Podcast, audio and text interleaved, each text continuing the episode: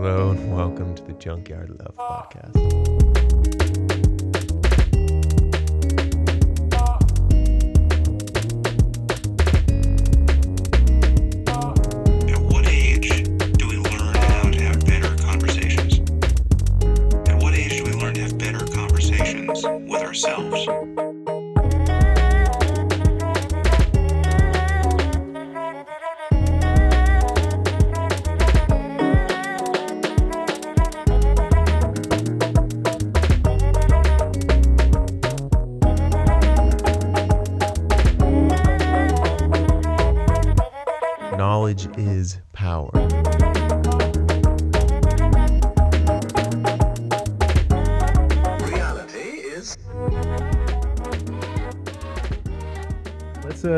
You don't mind, let's start with kind of just just a brief bio background like like who are you? What is it that you do?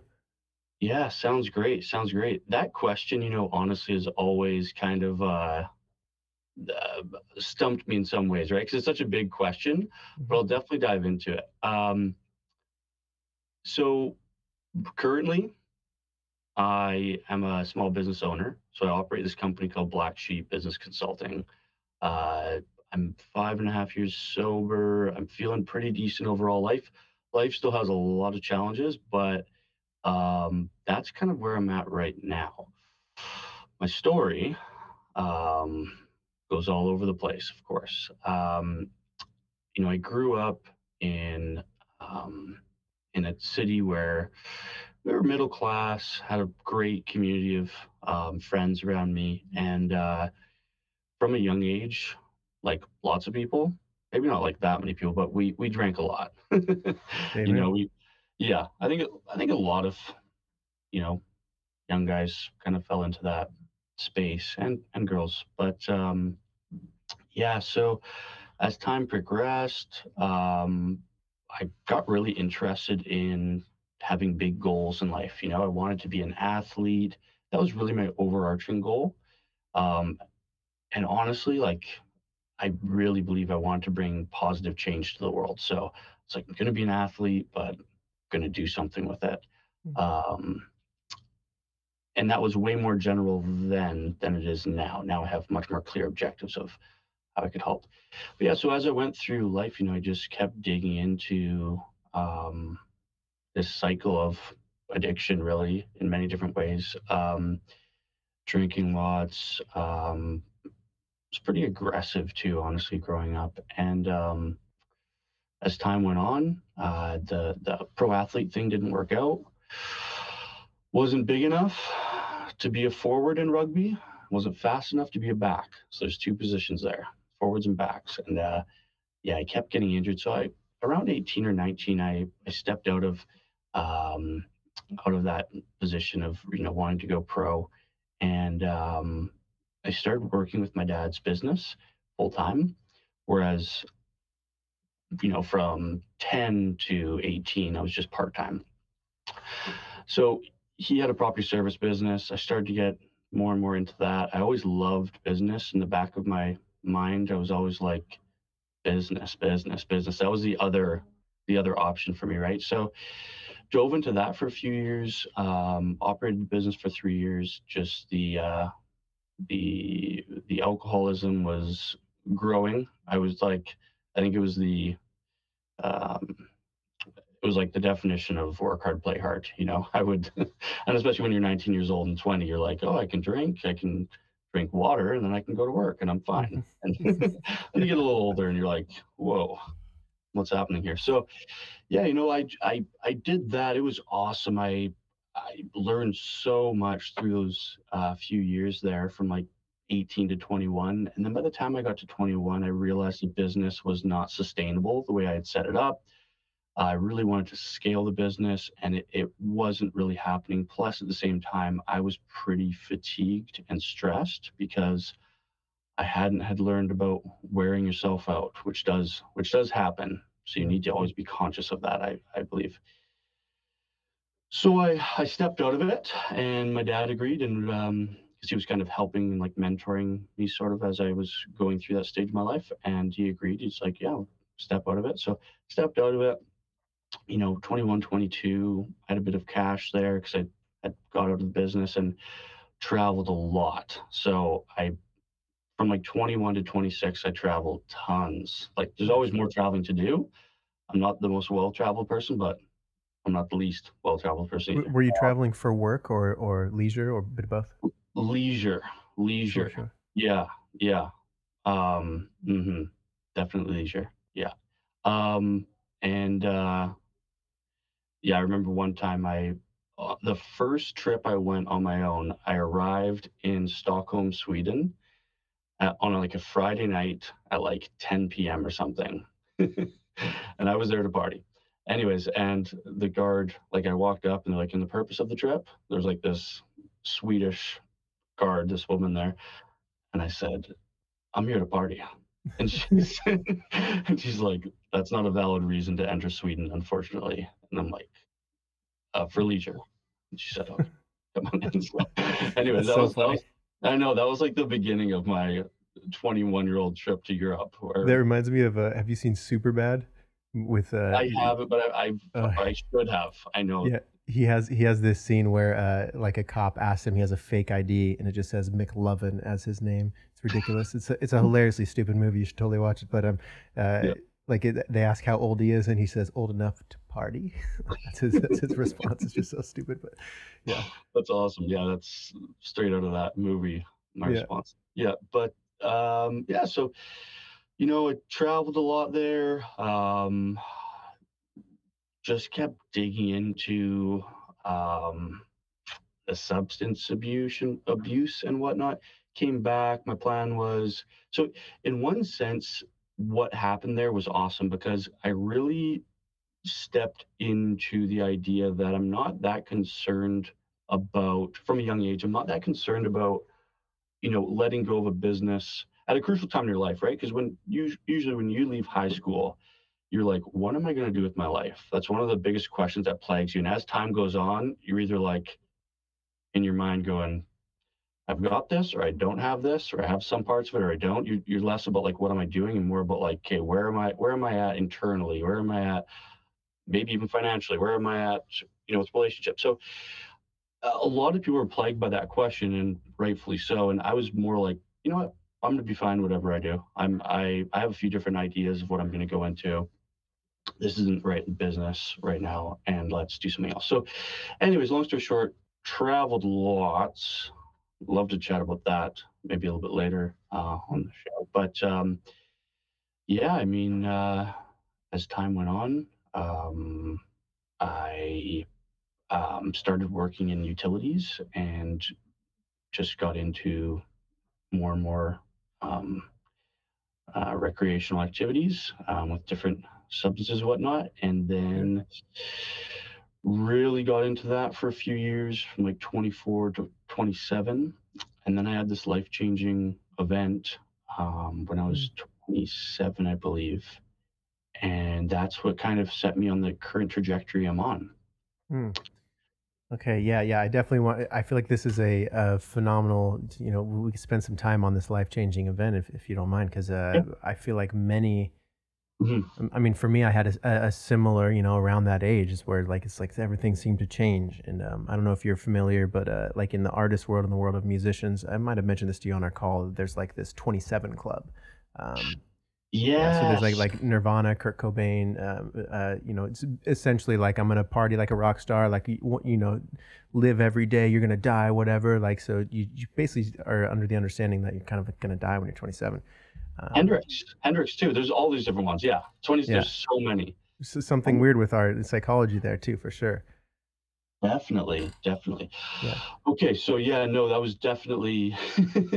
So so yeah, Um, what what changed? What what happened? And, and yeah, let's talk about life Mhm. before and after. definitely, definitely. So, I really enjoyed going to Whitecaps games. So it's this uh, this soccer team, and uh, I was actually there with my dad. I was a season ticket holder, and um, but you wouldn't sit in the seats; you'd stand. Because it was the super section. So I was at a game, and by the way, I'm completely in the wrong in all this. I shouldn't have done any of this, but it's just this is kind of what happened. Um, so I was at this game, second half, usually no one would be in the seats to the left of me because the whole section was just like supporters and anyways no one usually was in that in those two seats for whatever reason um I- yeah so basically there were these gentlemen next to me that were standing there and i guess they had like they were standing but there was a half drank water bottle in the cup holder to the left of me. So being you know inebriated i just thought ah that's not a big deal because i had these two beers and i dropped it behind their seat um, which of course i should not have done. And then i put one of the beers i was holding in there.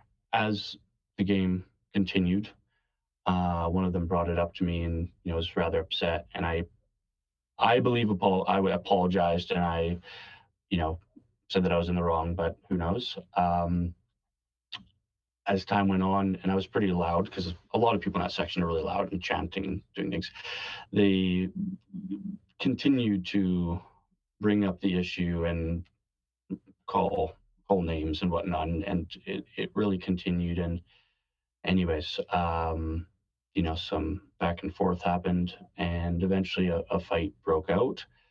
Um again hate to sound like a broken record but i'm completely wrong on this and yeah but uh in the end you know the police came down. Um i was in like a pretty violent fight um between a bunch of different individuals there. Um and in the end i was charged with you know three uh charged but not convicted in the end uh, so charged with three counts of assault and um uh was asked to not return to the uh the event center there, the stadium. And as time went on, I had a court date in October. Um, that was in August. And um, in September, I just like by fluke called a number for a lawyer because I needed a lawyer. And it happened to be somebody I went to high school with who I know was incredible at law and very intelligent because one of my best friends is a lawyer and he would always tell me that he was like leading the university and just just incredible so it was interesting how that worked out that was on a monday he checked my file this is at like 7:45 p.m. so most people aren't working you know and answering calls at that time um, and he as of the friday the prosecutor had reviewed the files prior to going into court and he put put out like a um, put out a um, like a court order that I would have to follow, um, pretty much stating that I would not drink um, throughout the entire court proceedings, like for the next however many months or years. I didn't see it because I'm not checking that system, and there was like a warrant out for my arrest. So it was pretty incredible. This gentleman was able to communicate this to me, search it, find it, like communicate it to me, make a plan with me, um, secure me as a client, right? Secure me as a client, uh, and then go on to over the next few days speak to the prosecutor, set up a time for us to go into court. And meet me outside of the courtroom, walk me through without getting arrested, because technically I should have been arrested at, at that point in time. So no handcuffs put on me whatsoever. He walked me through because he knew all the different security guards and whatnot at the courthouse. And uh, and then leading up to that, talk to me about the court order and say to me, you know, if you want to do this and if you're going to, agree to it. If you plan to drink throughout this process, don't agree to it because um, you will face potentially jail time if you if you're caught drinking throughout the court proceedings here over the next few months. So inside, I felt friggin' saved because I was like, this is the first time finally something's forcing me to do this. I've felt inside multiple times that I have this issue. And it's like, it's such a personal thing, right? You could drink, I truly believe you could drink every single day and you could not be an alcoholic. It's, it- or you could drink once a year and you could be an alcoholic or mm-hmm. once every 20 years. Like, so it's such a personal thing. And inside, I had tried to stop. My family didn't, not to blame my family, but they never thought, they just thought it was a joke. They're like, oh, Kevin's fine. But, but inside, I really, I really wanted something to like get in my way. So I, I was like, holy jeez, I literally felt saved because I had to stop drinking.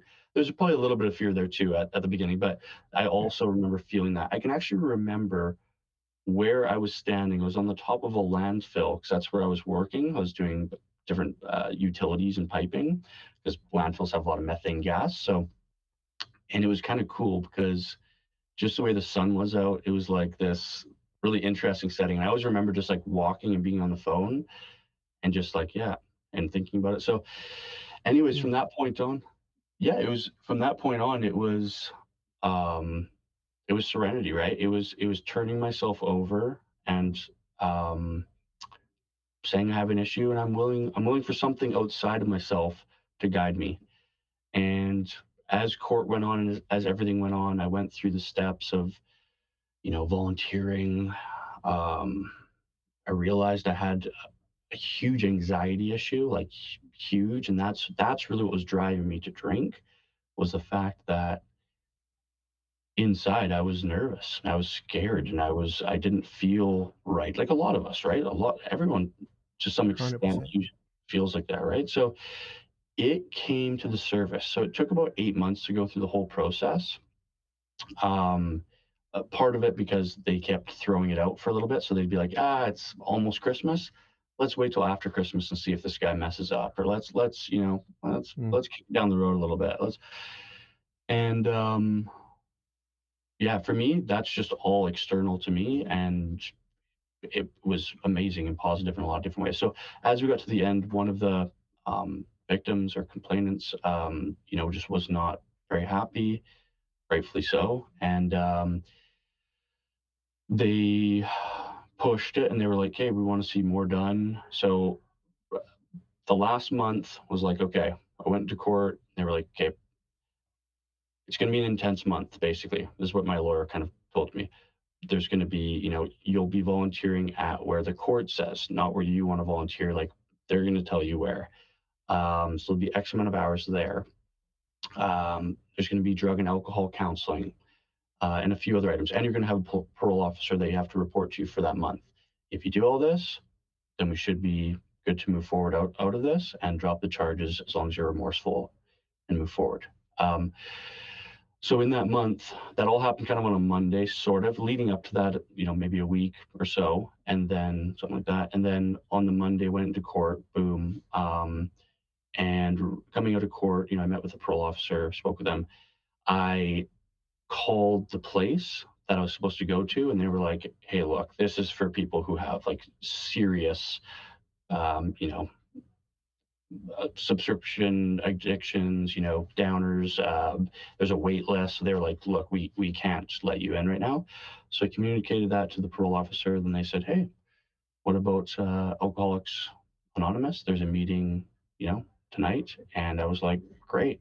You know, I inside I was like, "Yes, something's gonna save me," something like that. So I went into this meeting and I had four of those once once a week um, for that month, and uh, it was so cool. The first meeting, like most people in AA, you're just like, "What is this?" So it was an all men's meeting, which was great because I've heard that in like men's and women's meetings, a lot of people get distracted and they're like, "Oh, how am I? How am I appearing? And how am I?" Whereas in men's, or if you're, you know, just in a women's one, like it, you're just focused on just being honest and just sharing your truth, right? So it, it was great. And, uh, but the first meeting's really weird because everyone is, for the most part, sober. Everyone's very nice and everyone's laughing. And for someone who's like a male who grew up drinking and like, you know, a lot of sports teams, which where you're just being like a degenerate maybe and like drinking, doing this and that, like to go to a meeting where everyone's sober in a room and just like laughing and enjoying themselves is very strange. It's like you're on another planet, really. Yeah, yeah. So it, it, yeah, really. And everyone says the same thing too. Everyone always goes like, first meeting, I was like, you guys are something's up here. Yeah, did, did, did I walk into a cult room on accident? Like, what is this? Yeah. Seriously. And like, ah, I, yeah, I yeah, I didn't know what was happening. So and I also didn't know if they had someone from the courts there that was gonna like listen. So I was like, I did not know what. So I was like, can I? Are you guys all real? Like, are you guys? Because I had my court papers too, and they're like, hey, nobody knows anyone from your court, pretty much something to that degree. Share, share, and just whatever. So Yeah, like you're safe. You can you can communicate freely. You know, you don't have to have guards up. You know. Exactly. So, you know, I shared a bit, and as the weeks went on, um, you know, after the first or second meeting, there's this guy called John, and uh, you know, he just kind of said, "Hey, it's all good. It's all good," and just started to like calm me. And that was one of pieces that I used to battle the anxiety thing. And my therapist that I reached out to and I still work with today said a, a similar thing, right? That's where I was really shook. Like, I don't know what happened to me as a child, but I, and that calming, just like, it's all good. It's all good.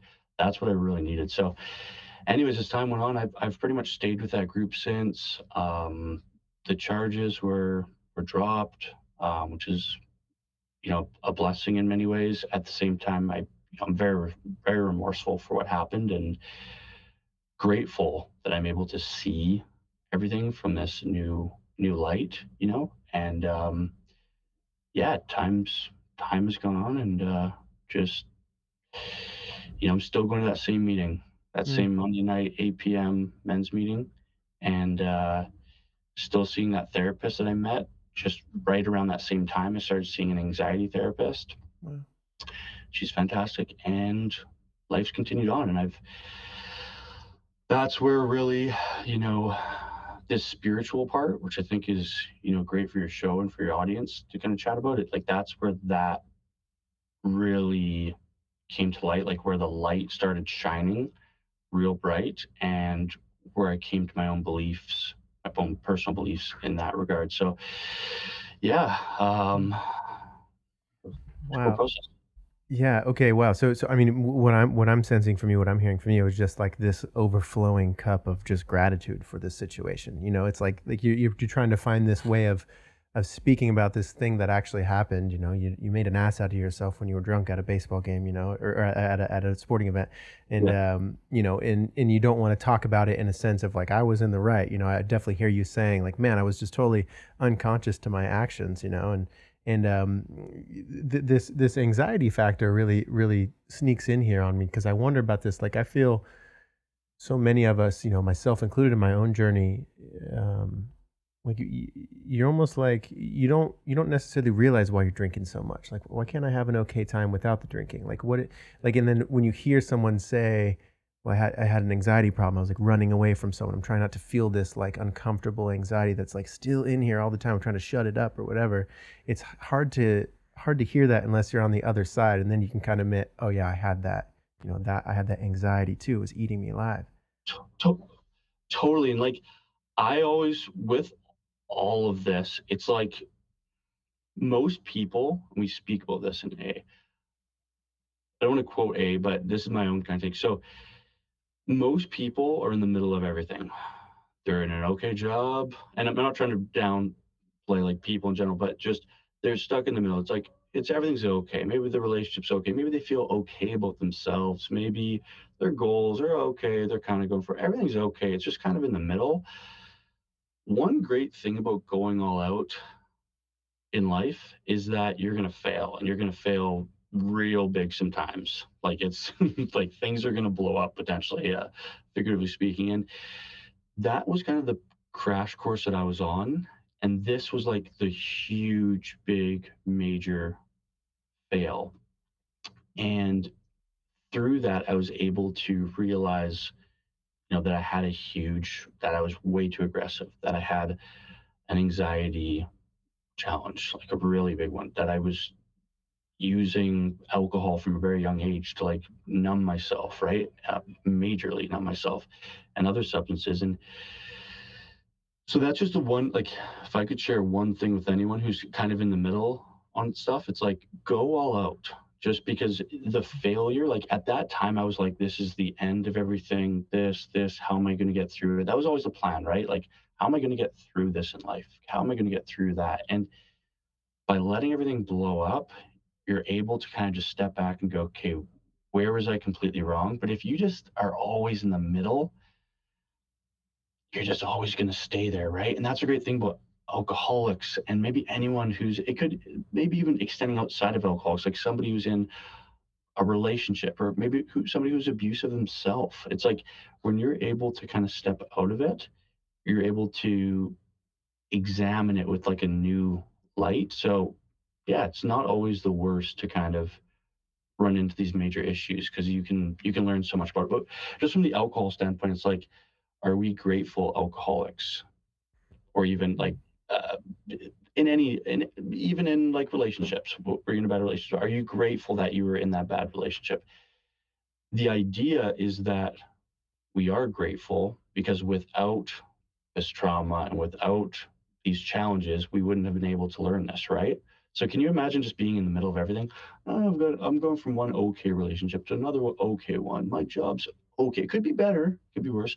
You're never going to learn anything, right? So, mm. anyways, it's just going all out and almost like my the way I think is really visual. And in rugby, so I used to play a lot of rugby, we would always talk about when you're going to crash a ball, so you're, you're taking the ball, it's kind of like football in a sense. You, you're looking to go as far forward as you can before you go to the floor, before you go to the ground. Taking somebody else with you, like literally grabbing one of your fellow teammates and running in so that they help push you like another, you know, yard forward. That is what I always think about when I think about um, like failing in life is like with your team, go as far as you can, crash, and then get up again and do it again, right? Like, so anyways, it's kind of a, a physical way of thinking about it, but that just always comes to mind in, in, in business and a lot of different things. This is reference, right? You know, just taking something to the extremes that you can learn from it, right? Even for mm-hmm. marketing, like I do a lot of marketing with my business. There's this guy called Alex Hormozi, he says marketing is just a fancy word a fancy nine letter word for test. It's all you're doing, right? You're just testing how something works. So, mm. anyways, it's it's it's good. It's good to fail. It's good to fail.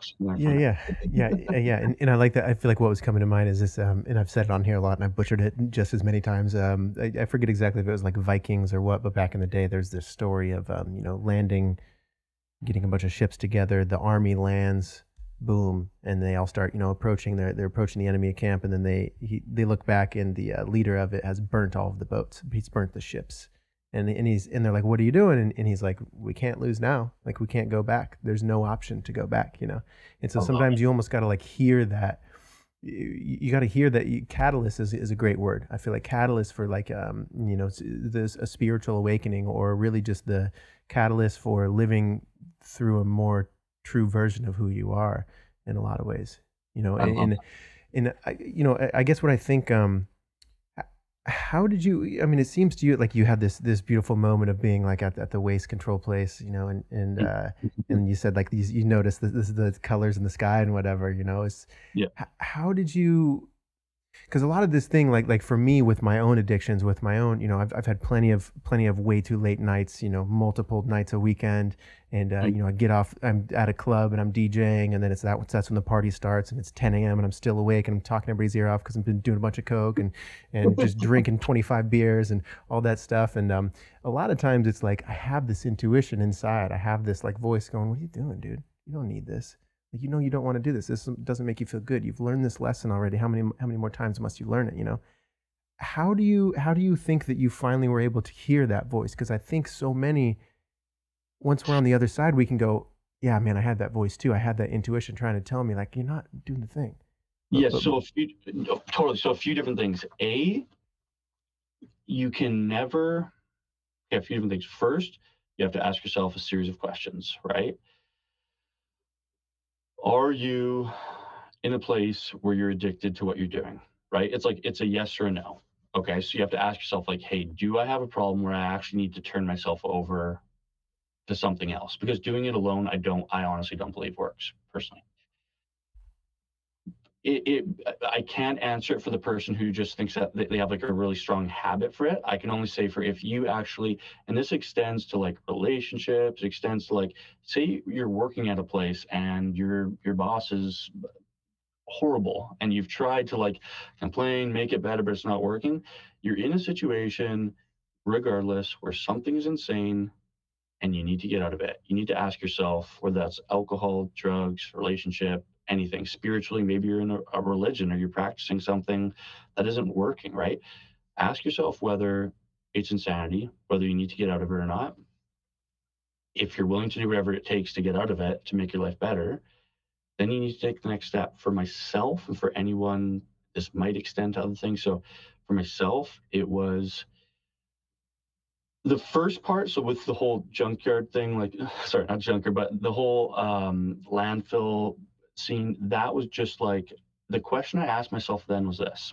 Because leading up to then, you know, I worked a job, I paid my taxes for the most part. I, I did everything. I just used a lot of substances on my own time and traveled and was like kind of crazy in that regard. I like to go to really dangerous places. Anyways, slightly dangerous, and we can get into that in a bit. But um, I asked myself on that landfill, the question was this okay, tough guy. I literally like said that to myself. Sorry, it's kind of embarrassing, but mm-hmm. you know, you think you're this and that because I would I would go to these sporting events for the for the soccer thing, and I would see the other teams, and I would like lip them off and this and that. Like I was.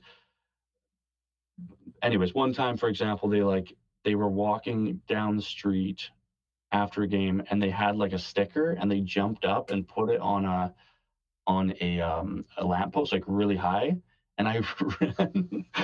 sorry, I shouldn't be laughing at this. This is a different game, by the way. I ran up and like jumped really high and grabbed it, and I just put it in my pocket. And I'm like, not in our city, like this and that. And and anyways, but the whole thing is, I was in many ways out of control. I consider myself to be a hooligan. I said to myself, where are you going to take this at, the, at that point in time? Like that was kind of one of the questions because it wasn't like an immediate call of, hey, look, this is here. Like we were kind of going back and forth for a bit. So that was running through my head. I was like, are you willing to keep going down that path? Are you going to realize right now, have this issue?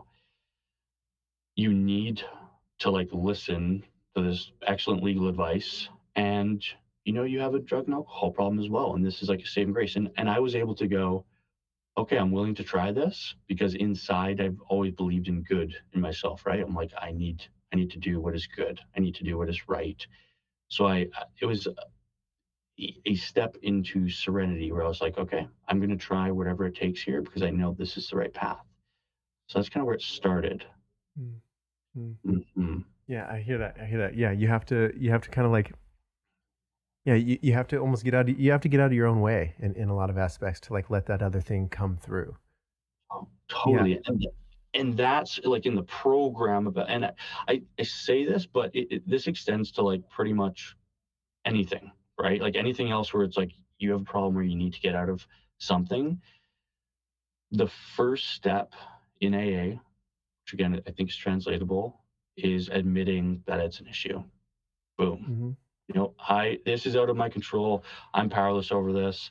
This thing, this whatever this addiction is, whatever it is, it's I I can't do it and it's not working and I need I need something else to save me, basically. And then mm-hmm. I don't want to butcher the steps, but I know from there it goes like I do a lot, and everyone knows all the different codes and the there's not codes, but like all the different steps. And for me, I'm just a sponge. I listen and then I try to implement it in my life. And that's my truth is like, I believe that you can do things wrong all the time, but if inside you're literally trying your best, it's all good right? Mm-hmm. Which is the opposite of what we're told in public school and everything. It's like, don't take risks. You need to, if you don't get this number on here, you're a bozo and you're this and you're going to go down this path. And it's like, the older I get, the more I've realized that's the biggest freaking lie ever. And it's like, if that was bad when I was growing up, not oh, too yeah. bad, like,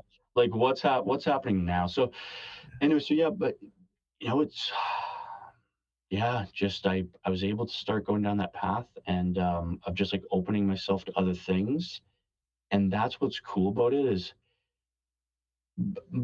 over the last five and a half years, the number one thing that's like kind of risen. I don't want to say over top of everything because my sobriety and um, you know my religious beliefs and whatnot. That's like number one. But the biggest theme is Taoism Hmm. and the idea of just like energy, good, bad, evil, and just that the universe is always moving and changing.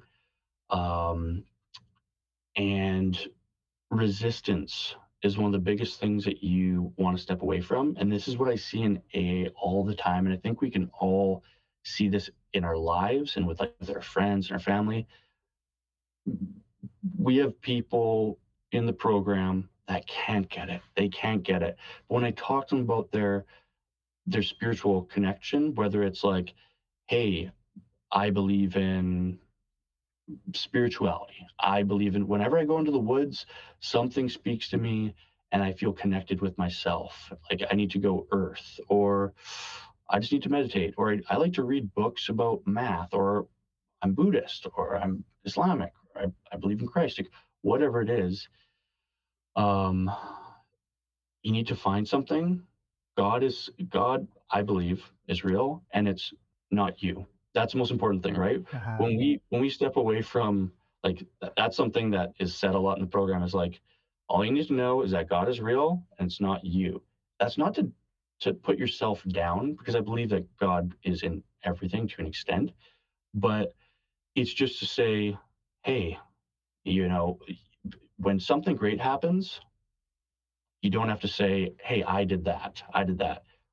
Hey something external to me did it. And if what you're doing the the work you're putting in each and every day is building on that positivity then you're on the right track right? As soon as you start saying like anything that happens is my fault like every single time like if i fall Mm. asleep for a meeting and i miss it that's 100% my fault if this happens like as soon as you keep you're putting yourself on a pedestal where you're like you're god the reality is that it has to be something external to yourself so anyways Yeah. that's just yeah. like Yeah, yeah. You, you thought you had all this control, but in, the end, it's like almost the, the key is to let go of the control and trust that whatever just happened is exactly what's supposed to happen. There's something you needed to learn. There's something. Oh, you're stuck behind this red light. Well, maybe it stopped you from getting T-bone at the next light. You know what I mean?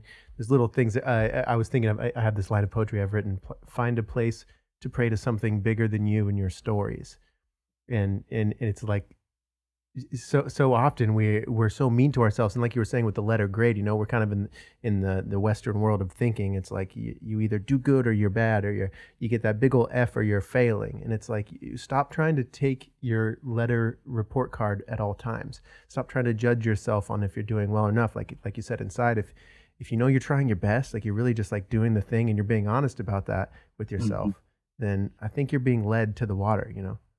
That's that's exactly it that's exactly it and that's where like the biggest thank you ever goes out to like you know any teacher anyone's ever had that goes okay i know they taught us this in like teaching school you know and in university but i'm going to go a little bit outside of this curriculum and make somebody you know believe in themselves who might be having a bad day and like just because that's the real that's the good stuff right like like Mhm. we can we can sit around and be robots and just be like oh yeah you're failing or you're smart or you're great at this but um yeah exploring that other side of things is just so key right? And uh there's so much of that there's so much of that happening and it's great right? Like everything everything we knew as a culture 50 years ago how much of it is completely different now right? Like i just i Mhm. love i don't want to derail too much but i just love how you know we're beginning to explore psychedelics. Like i never i've never done psychedelics that i know of um one time i I had know. something one time i had some weed laced with something and that I mean, yeah, I mean, weed in itself can be sort certainly a psychedelic experience, uh, especially um, edibles. Edibles are actually like five times more psychoactive than uh, just smoking the THC. So it's definitely you're- you're in for an adventure. But if, if you're not in the right set and setting, you're just trying to constantly stay stay stay exactly who you are. When the trick to psychedelics is to let go of who you are and experience, you know, the God that is the Tao. You know, experience Yeah. the everything that is actually happening and then you go, oh, I'm not just my body. I'm not my thoughts. I'm not, you know, I'm much more than this. That's what psychedelics are kind of, you know, intended to open up in us. it's great I, like i i am such a fan of all that and i'm just like why when i was doing all that did i not try any of that stuff just Yeah. yeah. But anyways, but that's that is so awesome. And uh Yeah. yeah. Wow.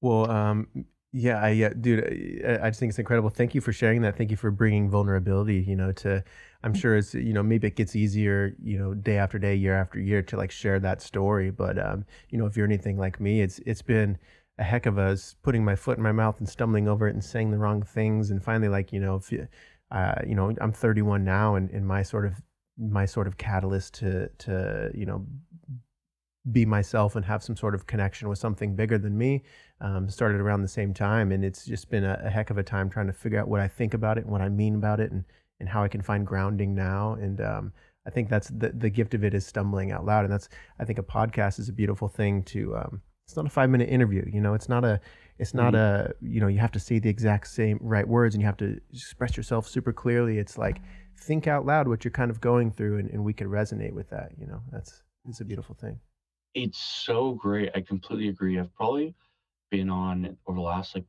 since COVID, maybe five podcasts, something like that. And it's that every single time. What is it about podcasts that, you know, just makes us I think it's what you said, right? It's that it's not it's not super short. You're able to dive into it.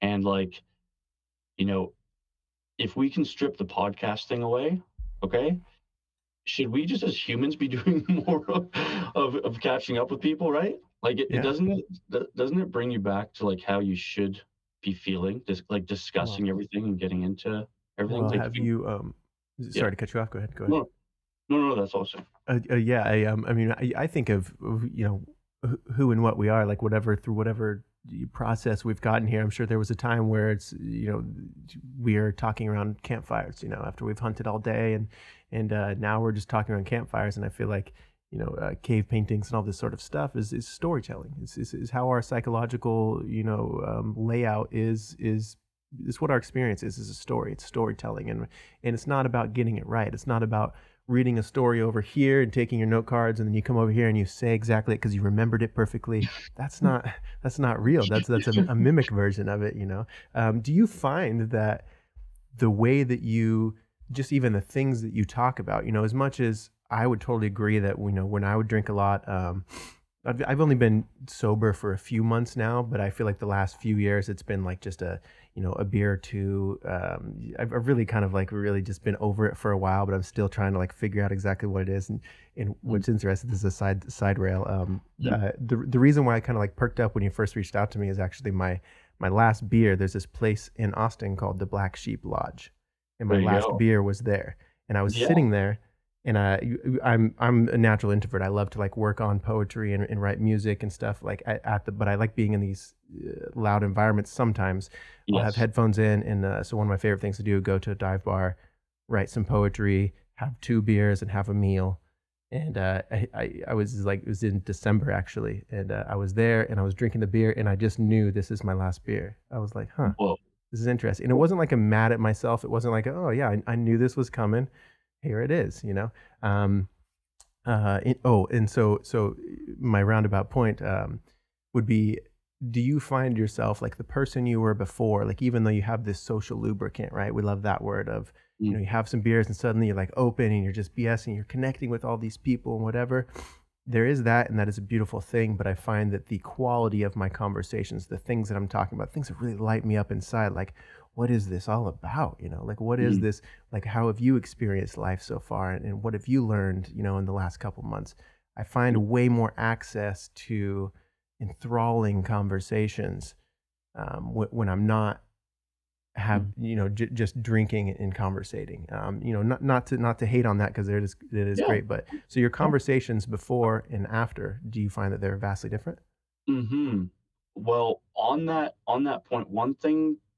Okay, so got a few different groups of friends.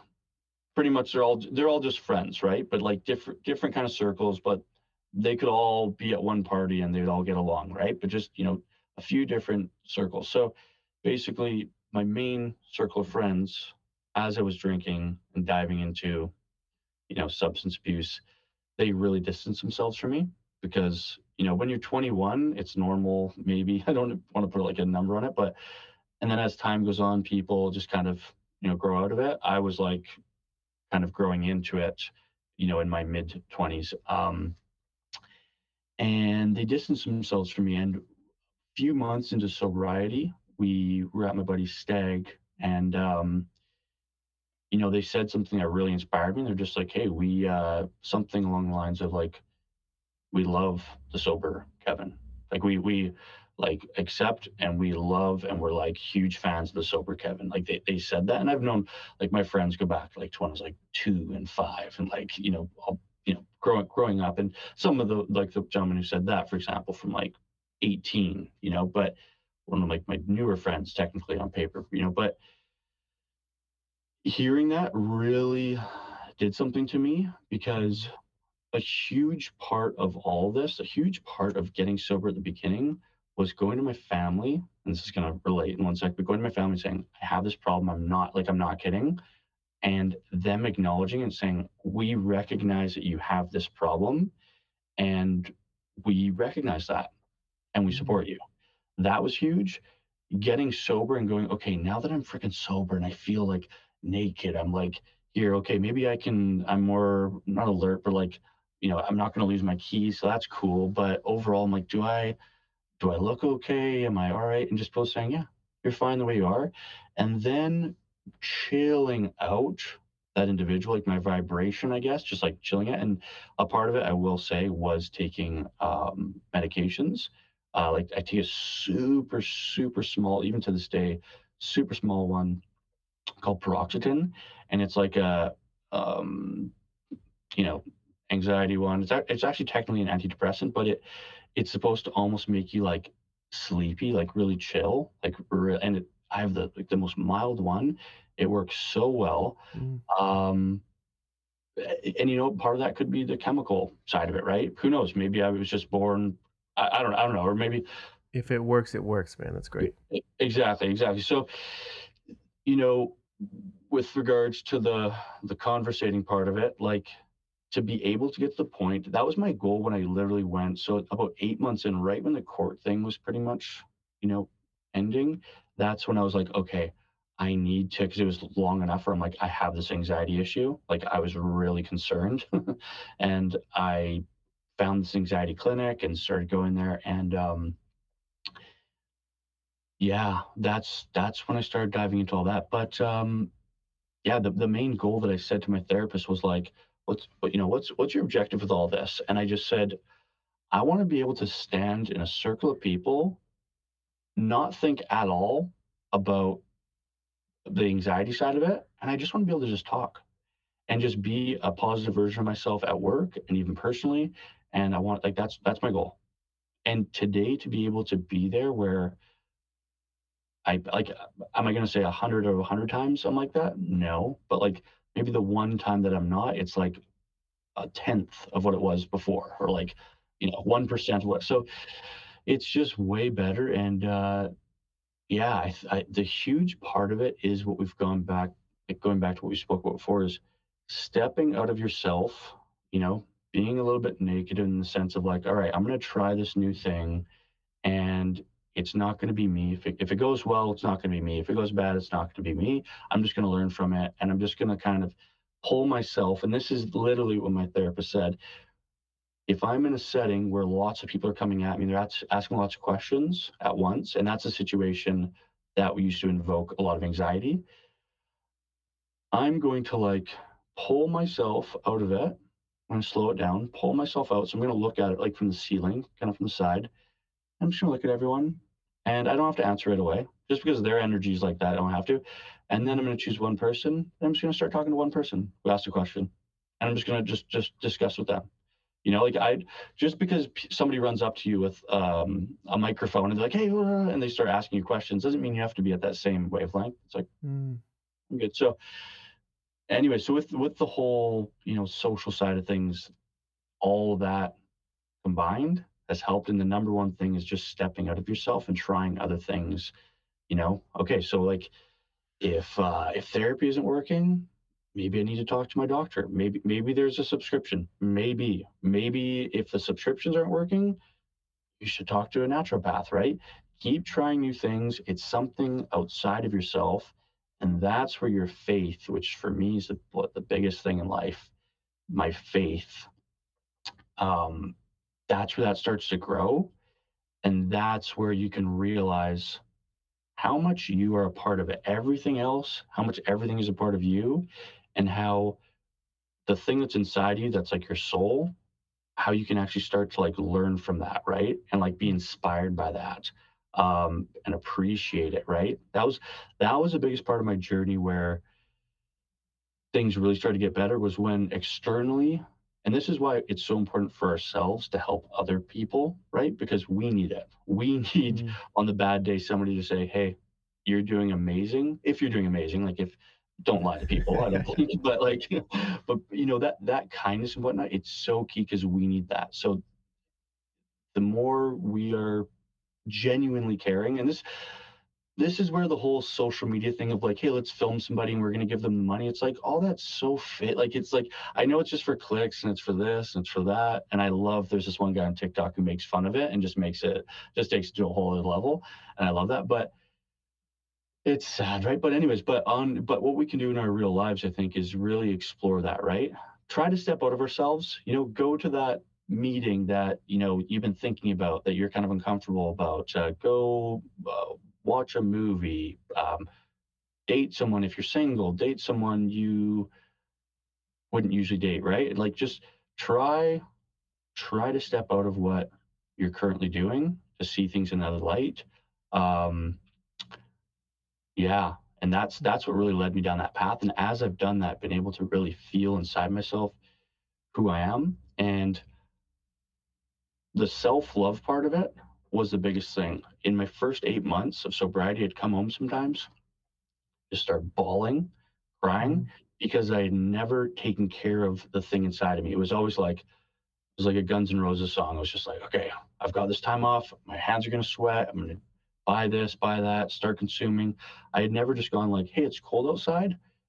I'm going to bring a jacket. Like I, I always had that mentality of just like beating myself down so i could be as strong as possible in lots of different ways but there's never just like hey i'm going to take care of this a little bit. And that's just the environment i kind of grew up on it and it's my own doing too right? It's, it's myself. But um yeah as as time went on i started to really look at that and um and it helps right? And to this day i'm still a lot of those character defects from six years ago from my childhood they're still there but because i'm able to step out of it and look at it and improve some of the like i don't want to say easy wins but some of the first initial stuff that's there i'm able to have those skills and like a bit of a skill set for life Mm. right like function to Yeah. function it's really cool it's really cool because when you when you start to go down that path you start to learn so much more too right and um and it's that much more embarrassing though when you're well it's not it's not really that embarrassing because i do i do feel that i have a level of humility in life right and humility is so key to like Mhm. a program right um, being able to laugh at yourself and just but um yeah But, does but before you were probably so afraid of that embarrassment like you're like well i'll do anything to not you know feel that embarrassment that i know is is available to me if i if i step out of my comfort zone Exactly, exactly. But over time, it gets great, right? It's kind of fun to be like, you know, that self deprecating side of it. With my first, so I had two therapists. The first one I went to was like, it did not go well. It's like, I think your first meeting with a therapist should be like an interview in many regard. Like, it, it's, it really is, right? It's like two, I always think in my head, it's like two dogs like sniffing each other at a park for the first time.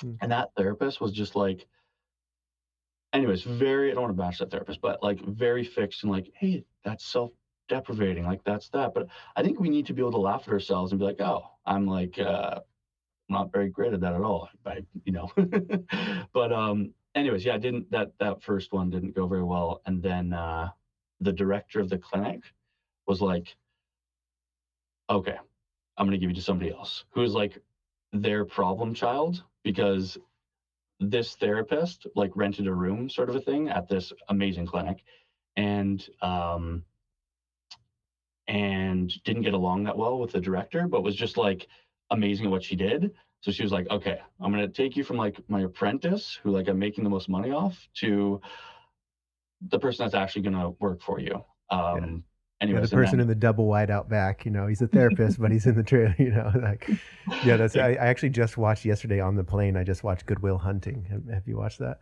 I love that movie. Such a fantastic movie. I, I definitely cried a bit at the end on the plane, just uh, as, as a grown man should. But um, uh, yeah, that is um, yeah, yeah. I, I like you know sometimes it's like um, even your own tricks can work through through a therapist. You know, I remember when I was very young, um, there was that you. I remember being this you know wise little shit that I knew exactly what to say. I knew the therapist counselor i knew that relationship so i knew exactly what to say like i would basically it was like one therapy session and at the end they're like oh this kid's fine. He's he's good. Like he's because i knew exactly what to say but inside i knew that i was like lying so i can not have to deal with this therapy thing you know? And we will trick ourselves into doing that just like will does in the movie you know? This first five four therapist or whatever that he goes through he like pretends to be playing the game and then he's just actually like being a smart ass and he's just you know? But really there's something deep down inside that he that someone who could actually reach out to him and actually actually talk to the real him in there could uh you know ha- have more access to than these other people would Totally. And that's like the not to be like super cliche with, you know, the world we're in and with like, hey, social media, the more vulnerable you are, the the better your audience is. Like that that stuff's true, like at the end of the day, right? And it's like it's it's real. It's almost like, you know, black magic. It's like use it willingly, like use it, mm-hmm. you know, for something decent out there. And it's true, right? Like be the more vulnerable you are with a therapist, your relationship, work, anything like that's where you get to the good stuff, right? And I'm not saying to frickin', you know, show up on Monday morning, you know, with uh, telling your boss everything about yourself, but just trying to kind of implement that into everything you do. I do with clients all the time, right? For work, I I show them that I'm not perfect. I uh, show them I have two crazy cats that sometimes need food in the middle of like an important business call. That that just shows that you're human and that you're not afraid to show that you're human, right? And um, again, we don't need to go to the extreme in that. Of course, the extreme can happen sometimes, and that's where humility comes in. Um, but yeah, uh, utilizing that so powerful, right? Yeah. It's real. Like people say, oh, social media, you know, be vulnerable so your audience gets you. Yeah. It's true. It's completely true, right? Mhm. And it's and it's actually really challenging. I think once you start to do it, it works. But I do think it actually is really challenging to do at the beginning. Um, but the process in that is is awesome, right? Just Mhm. doing that. Yeah, yeah. I mean, I, it's something that I've learned. You know, with, with this podcast, I'm you know I'm pretty close to my hundredth episode here. I mean, I technically have a few more recorded that I haven't posted, but um, you know, it's it's it's kind of been this process of trying to make sure I'm not bullshitting myself. You know, sometimes I'll hear myself back. I'm editing on podcasts. I'm like, I was just bullshitting. Like I would I wasn't even trying to, but you know, you notice it and you're like, cool, got to got to stop doing that, whatever it is. And it's been um, you know, it's been a, quite a few years for me, but it's always been something that I try to do, you know, even outside of the podcast, I've kind of always been, uh, I always want to help people. I always want to like serve people. And, and, you know, sometimes it could accidentally come from a place of like thinking that I'm on a pedestal and like, here's, I, I know something that's very true and you need to do what I do, you know, and I'm always unwinding that and I'm always learning that. And I'm always trying to like, humility is a great word for it. I'm, I'm always like trying to, to trip and fall out loud at the very least, you know, and like I'm never trying to. If someone's like, "Well, hey, you said this," and and then I saw you do this, I'm like, "Yeah, you're totally right, man. Yeah, I had to learn that the hard way, didn't I?" You know, and um, the that's what I'm drawn to. Like when I'm listening to like spiritual lectures, or I'm listening to like these, um, you know, a, a podcast or um, you know, a, a live conversation that was filmed or whatever. Like I, I don't want to hear I'm an expert and I know this. It's like I want to hear their personal experience and how they discovered it and, and what they're learning about themselves through the process. And um, that you know, authenticity is such a such a strange word because you can't like.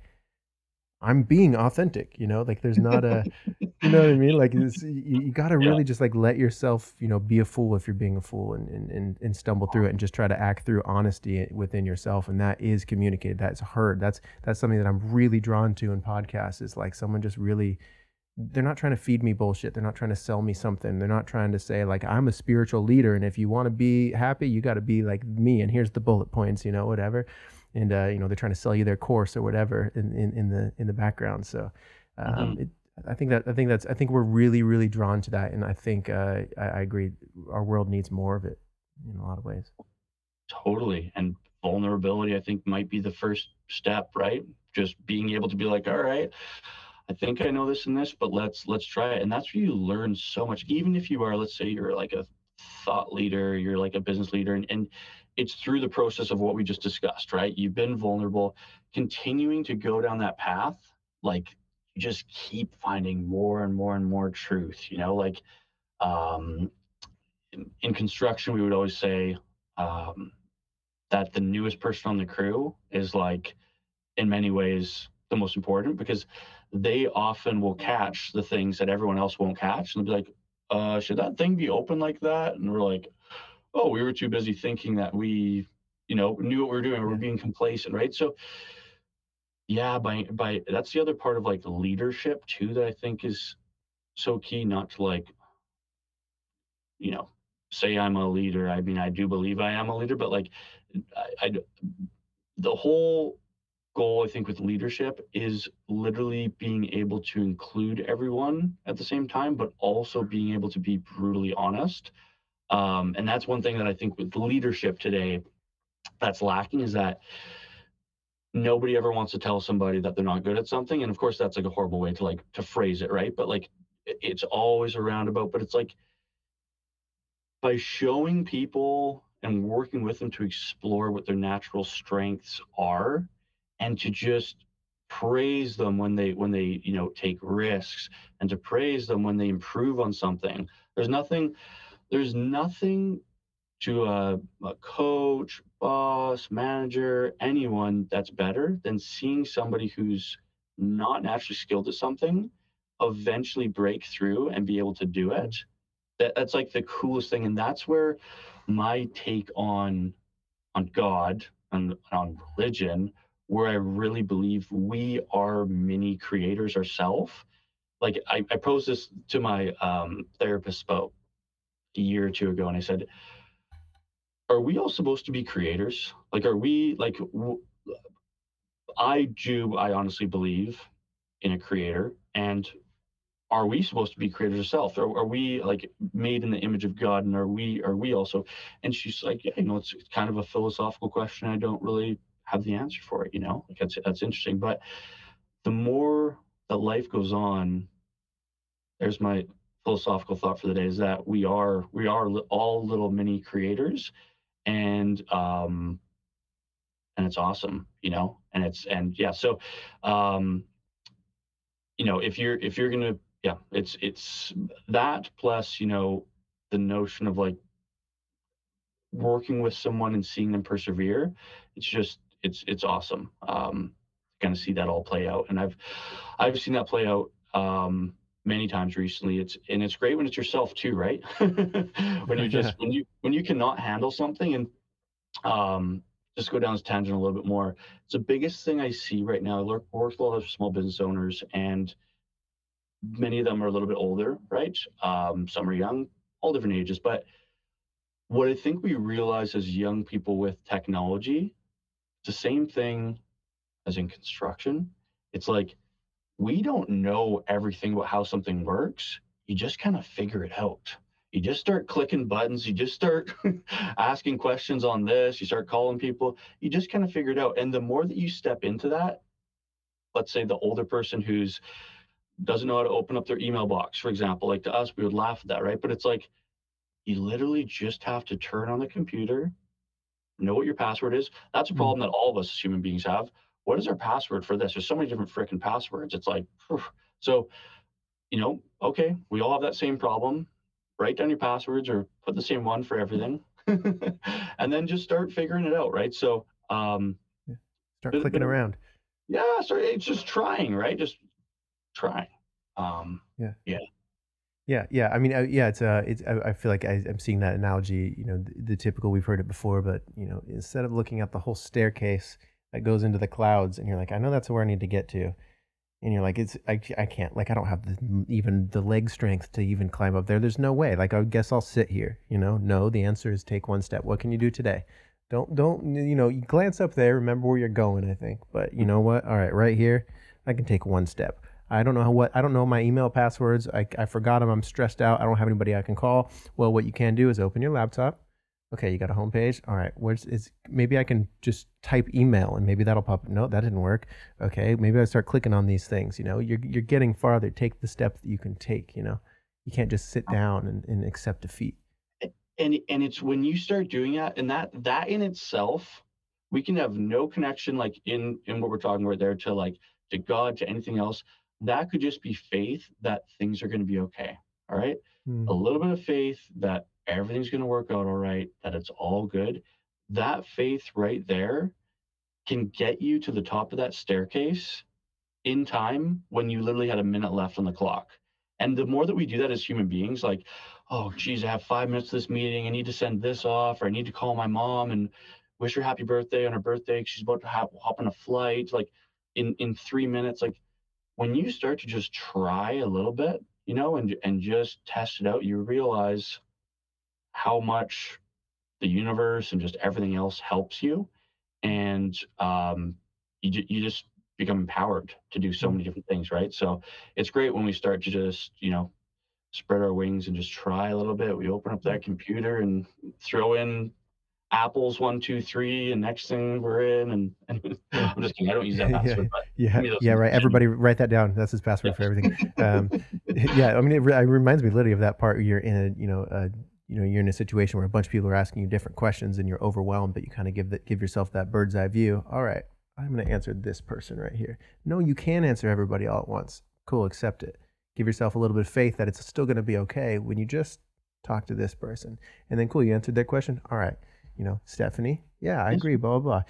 Rodney, what did you say again? Oh, okay, yeah, yeah, cool. Now you've just solved it. You didn't have to solve it all at once. You know, it's I, I like this saying, um, and I feel like I say it probably way too much. Is uh, as you as you begin to walk the path, the path appears. You know, it's it's is this brick, this magical brick thing, and you, you can't always see the whole path, but you know, you take a step and there's a brick. There's a path. And that's like the inverse of Steve Jobs saying you can only connect the dots like looking backwards, right? It's like if you're anyways, like he always says that, right? Like if you if you achieve something, let's say 10 years from now, you achieve what your goal is right now or something close to it. You can't at the beginning go, I'm gonna get there this way exactly. I believe in planning, by the way. Plan for sure, but just know that the road is going to appear in front of you, right? As you start to walk it, right? So it's kind of the inverse of that one, but um, that's so true, so true. And you, and then you start to like see the path. You start to trust it. It's like, ooh, it's it's lit up. I like this. Um, yeah, and then well, that's when you have words like you know faith and um in in mm-hmm. faith and grace and you know sometimes i feel kevin that, that these words are that they're almost locked behind um what what we think what we think about religion or what we think about spirituality, what we think about God or soul, or you know, again with any of these words, like um, you know, if I look at myself when I was younger, I um, it's not that I was like anti any of these things, but it was just like, it just seemed um, you know, hopefully this doesn't sound offensive, but it just seemed goofy to me. I was just yeah. like, I don't like whatever. That's like I did, it, and so like even t- anytime somebody said the words faith around me, I thought I knew what they were talking about. If they said God around me, I thought I knew what they were talking about. When they said soul or spirit or any of these things, I thought I knew what they were talking about. And, and these are profound, you know, they're words, but they spark something very, very us, very div- divine within us. That yes, and yeah. and they mean something different to everyone right? So that's why it's like if your definition of faith is what you think it is based on like like when you when you said that there i started to think what did i used to my definition of faith be and it's like uh-huh. oh it's you know a bunch of people in a church and they're all wearing like you know this type of clothes that's yeah. you know uh, yeah you're like not, that's not me. That's what you would think. I i know what it is and i'm not that you know? Yeah like that's crazy and that's, that's exactly and let's try to make let's try to explore those words. And and this is the thing that i've just see so friggin much today is when i just said ex- let's explore those words somebody could go i'm exploring it and uh, i didn't see anything.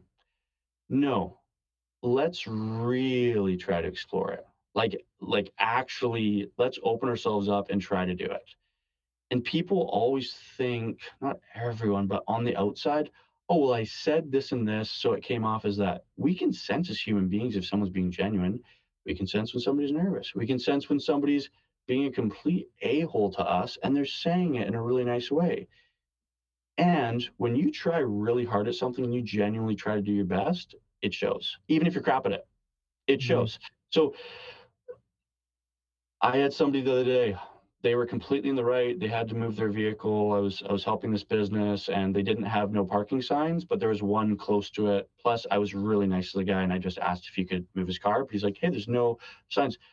And he was being a complete a-hole. Like the way he genuinely was not trying to be nice and helpful. He was like, hey man, I'm just trying to help you. And it's like, Mm.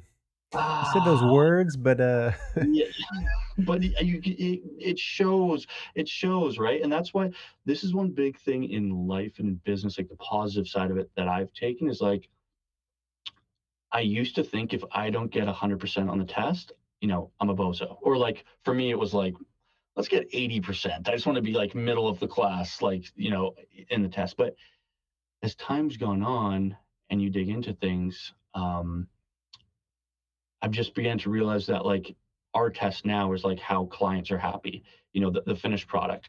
Did they were they approved for the application? Were they not? It's it's a yes or a no. It's it's one or the other. Like OKs don't really do anything right? So i approach every project with the same to do my absolute best and to be honest and to do my absolute best. What i've realized over time is if you try really hard and i've learned this from our, our team too if you genuinely do your absolute best. You really try and i'm not I'm, i don't want to make it sound like hey you have to stay up for five days you have to do all this stuff and walk up this mountain. I'm not saying that. I'm just saying if you actually put your best foot forward in whatever you do in life to have the best podcast to be the best partner to you know to, you know to be honest with your community you actually try. It's crazy how much that works and how people see that and how they appreciate that right? It, it does matter inside how how how you're trying. And like for somebody who's very results based and is like hey we need to like this goal that it's an, it's incredible how regardless of an individual's skill set how them just approaching that every single time how how much it matters. I've seen i've seen people who are the most skilled who nine of ten times kill it who eventually just get you know lose interest or the, and they stop trying how people think oh well i did the same things i've done before. What do you mean? It's not it's not it's not good or it's not or it's, you can tell when someone's actually genuinely done their best and people appreciate that right? Like we all we all appreciate that right? Like Mhm. so anyways i'm just i'm just trying to communicate inside how we feel and our approach matters more than anyone can imagine on the outside. It, it shines through so much whether it's darkness or light like it just and i don't think that we and that that's like down that you know telepathic route of just like hey this is stuff you can't see prove this that Yeah. like it's going down that path but it's it's so freaking true yeah, and yeah. uh it's awesome communication is communication is much deeper than than mere words or uh, you know and, and of course you know there's body language and vocal tonality and, and all these things that do play into it from a psychological level but there is we can sense something real. I mean it's it's it's really just the truth of what we are. We we we, we know what's real and sometimes we can't put it into words because it's not really it's it's a bit beyond words in some ways. We know what's real though. Totally and that that like takes me to like the path of leadership you know and like and when i say leadership i know we all think like hey it's the it's a big strong leader you know whatever gender whatever that's another one of those words like god and spirituality we kind of have Yeah. a exactly with leadership we think like hey someone's strong like and maybe somebody else's take on it could be completely different right? Maybe they had some amazing leaders growing up and it was different but regardless the leadership thing it's like i watch a lot on like business um, because i think business is so translatable to everything else in life um, like the challenges and just putting yourself out there and finding your own truth in many different regards. Um, excuse me um, and people a lot of different people on different podcasts and different you know um, speeches that they talk about how if you do something and if you start moving towards it and if you're leading and you're just you're taking it to where you need to go people will just instinctively follow you because they can tell because first of all that's actually really rare when somebody's like anyone can say hey i'm going to open up this business this and that and they can start to do different things it's a whole other thing to say i'm going to open this restaurant and it's going to change the way that people meet for coffee. Okay. It's to like, this is to be something I've, I've had this in my dreams. I've spoke to business coaches about this, consultants. I've like, I've refined this. This is going to change the way we meet in person for coffee. Totally hypothetical, but I'm just giving you an example, right? Like, if you start to do that and build that, people instinctively that are supposed to be there will know it's real, right? And and follow it. And the guy who's absolute Looney Tunes, like somebody who's like just making it up, might attract people who want to be attracted to like that really negative situation, right? There might be some people Mm. who either either do actually have some mental challenges and God bless them if they were being duped in by some horrible individual in that instance. But we follow the truth, right? It's like the wind. We how can I how can I prove to you the wind is real? You know, um, you know, now that I'm thinking about it, we can maybe put something up and see that it not gets knocked over, right? But outside of that, it's not it's not a color a lot of the time, right? But we know it's real. It's the same thing with um, that leadership, with God, with faith. If sense it, be intuitive, start to build it, and it's like a muscle, right? It'll just start working, and you'll just start to find your own truth and all that. And that's Mm. that's really just to kind of finish things off. That's that's my take on the Jesus thing. I know it offends a lot of people, and it's probably the most persecuted religion that there is out there right now. Like we talk a lot about Islamophobia, which I don't believe you should be horrible to any religion or to any group of people as long as they're, you know, doing their best to be positive um, members of, you know, humanity. But, um, you know, I I've found my my own truth in Jesus. I think Jesus was the Son of God. It sounds crazy, doesn't it? Like it sounds so crazy, but as you dig into it and as you feel it, I personally I can feel it. Like I I and that's just my own belief, right? Because when I turn myself over to that, I'm led. It's like the conduit to God and to the Holy Spirit is through Jesus. And mm. that's just my own take, right? Like that's my own, but I can literally feel that. And I also see people who reject it so much. And I also see people who, like, how many times when you see a professional athlete or anyone, uh, you know, receive an award, how many times do they stop and they say, thank you, God, you know, or thank you, Jesus. And like, why is that? You know, like, who knows that that, that Mm. I, I mean I I believe that um, a big part of it is faith turning yourself over to something else. That will help guide you and and that's just one thing I wish for like the whole audience and anyone who's watched to this point and, and you know the, the podcast is like start building your own and if you do have your own keep exploring it right? And like um you know God is real and it's and it's not you you know and it's not to downplay any person. I think that everyone is special and that's the biggest thing in like sports teams and parents that like that I've always loved is like the parent who believes in the kid that's not even theirs. And one thing like when I was I was 16, I was going to the soccer tournament. I played with this team for years and I was on this drive and uh, this friend of my dad, my friend was sleeping, his dad was driving, and he said, you know, your mom did a really good job with you, like growing up, and just said like, you're you're a great you're a great kid. And was, this is my last Mhm. tournament because I was going to play rugby after that. Um, try to go try to go pro in that, and he really meant it. And that like, Mm.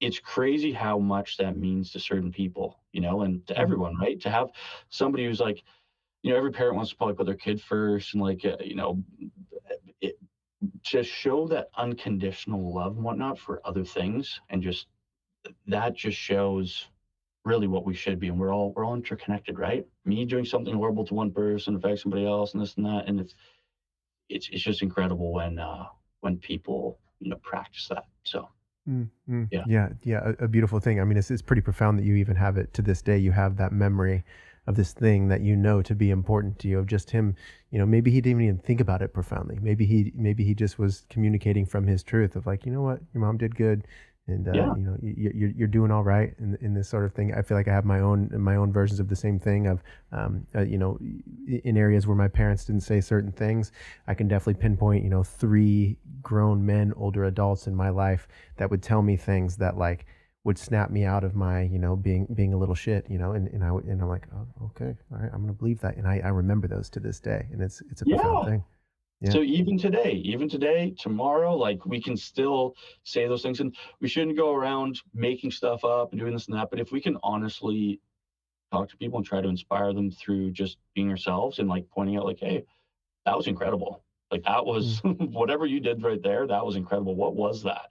And uh, you know, or being honest with people, hey, that could have been better. You know, just trying to be genuine and honest with people. It's incredible how much a that comes back to you, and b how that can help people even today, right? Like look at what you just said. Some grown men, even the last few years, you know, maybe validated things that you needed validated when you're younger, and that's it's nothing against your family. It's nothing against my family. That was one of the biggest things when I was going through therapy. I was like, this is nothing against my family. I love them. And they're like, no, we, we get that. We get that. We can get. yes. so my mom beat me when I was uh, four. Right, I was going back to basket. No, just kidding. yeah yeah yeah I mean our, our parents are just on their own path as well you know we're all just Yeah. we're all just together on this journey we're all just you know again Ram Dass like i've mentioned uh, he, he says we're all just walking each other home and it really is that you know there's there's this current that's going through and we're all maybe not aware how our interactions are affecting each other in like very deeply profound ways but when we're acting from truth I think that we're all you know, falling back into that current. You know, we're not trying to go against the river and go against the current that's forcing against us. It's lifting your legs up and just, "Oh, I'm going to say that. You know, I'm, you know what, you did a good job, kid. You know, or you know what, I, I see better than you. And and uh, you know, I had teachers. I had a, a principal who pulled me to the side um, after I like had just, I just, I basically smoked a bunch of weed and then I went to this school dance. And he didn't get me in trouble, but he pulled me to the side and basically told me like, "Hey, I don't know if you noticed or not, but uh, people listen to you. You're a leader." And now, like, you know, at the time, I'm like, okay, bro, like, you know, cool. And to this day, to this day, I notice when I'm rambling on, people are listening to me. And so I should take responsibility. And that's, you know, I think that's what, what a leader should do. Um, Kevin, we are getting up here right in time. I would, I would love to um, just, just very quickly, can you tell people where to find your business, where to find your website, where to find more on you, all of this? For sure. Our website is bsbcon.com. That stands for Black Sheep Business Consulting. Um, I, I, I love chatting with people. I love, you know, just general discussion. So I'm really accessible. I always try to be. I always tell people, if you want to get a hold of me, call me because I always answer my phone or I always call people back. Emails, I can let those get pushed down, uh, you know, uh, but you can contact me by email too. But yeah, um, you know, we write business plans. I, in the next minute or two, I'm going to go into this other call with this very nice gentleman, uh, looking for a business plan. And yeah, I'm just, uh, I want to, I want to be, you know, uh, the, who's the guy from the Matrix? Neo, Neo, Morpheus? I want to be Morpheus. No, uh, I forget his name. He's a Canadian actor, but he's just a real, like, down to earth, um, individual, right? And like, that's, I want to be in a point where I can make change and where I can be successful, but at the same time, um, I want to be somebody who's just as normal as you could be, because Mm. that's how I feel like, you know, what what I'm meant to do, and to just do my best and make mistakes on the public stage. You know, like that's that's where I really want to go, and anything I can do to help other people, I I want to try to try to do. Um, so yeah, Mm. thanks so much for for your time today. It was a great great time being on the show, and um, you're doing a great thing. Awesome. Yeah, th- thank you, brother. I appreciate you saying it. Um, yeah, yeah, we'll be in touch. I would love to pick your pick your brain about um, you know m- my own business and my own my own kind of plans here. So um, yeah, I, I would love to set that up, and uh, maybe we should hop on a phone call so I don't uh, text or email you. But yeah, Yeah, if you have time the next few days, um, you know, I, I would love to uh, I would love to coordinate that, man. I'd love to chat with you about that. Sweet, dude. Let's do it for sure. Thank you so much, man. It was great talking to you, dude. I'm excited to see it. I know it might take weeks or months till you actually post it, but that'd be cool. yeah, man. Awesome. Yeah, we'll, we'll, we'll see. I think I'm going to post this one a bit sooner. All right, cool. All right. Thanks so much, man. Have a good day. Thanks, Jake. Yeah, you too. Take care, brother. Listeners, love yourselves. Peace out. At what